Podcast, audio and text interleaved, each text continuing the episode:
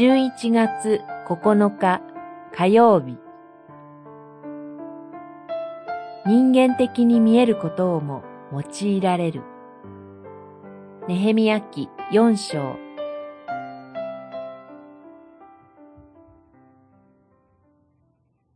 城壁を築く者、木工を担いで運ぶ者は、一方の手で作業をし、もう一方の手には投げ槍を取った。角笛の音を聞いたら、私たちのもとに集まれ。私たちの神は、私たちのために戦ってくださる。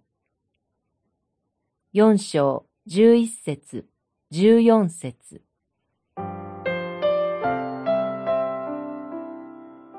はじめは順調だった城壁建築でしたが、周囲の人々からの妨害を受けることになりました。力ずくで建築を妨害する計画が明らかになりました。ついに城壁を建築しているユダの人々までもが、城壁の再建などできないと言い始めます。城壁建築は風前の灯火です。このような状況の中で、ネヘミヤが取った対策は、各自に武器を持たせるというものでした。城壁を築く者は、一方の手で作業をし、もう一方の手には投げ槍を取りました。何かあれば、角笛の音によってすぐに集まることができるようにしました。驚くほど現実的に見えます。神はこのような対処をも用いて、城壁建築という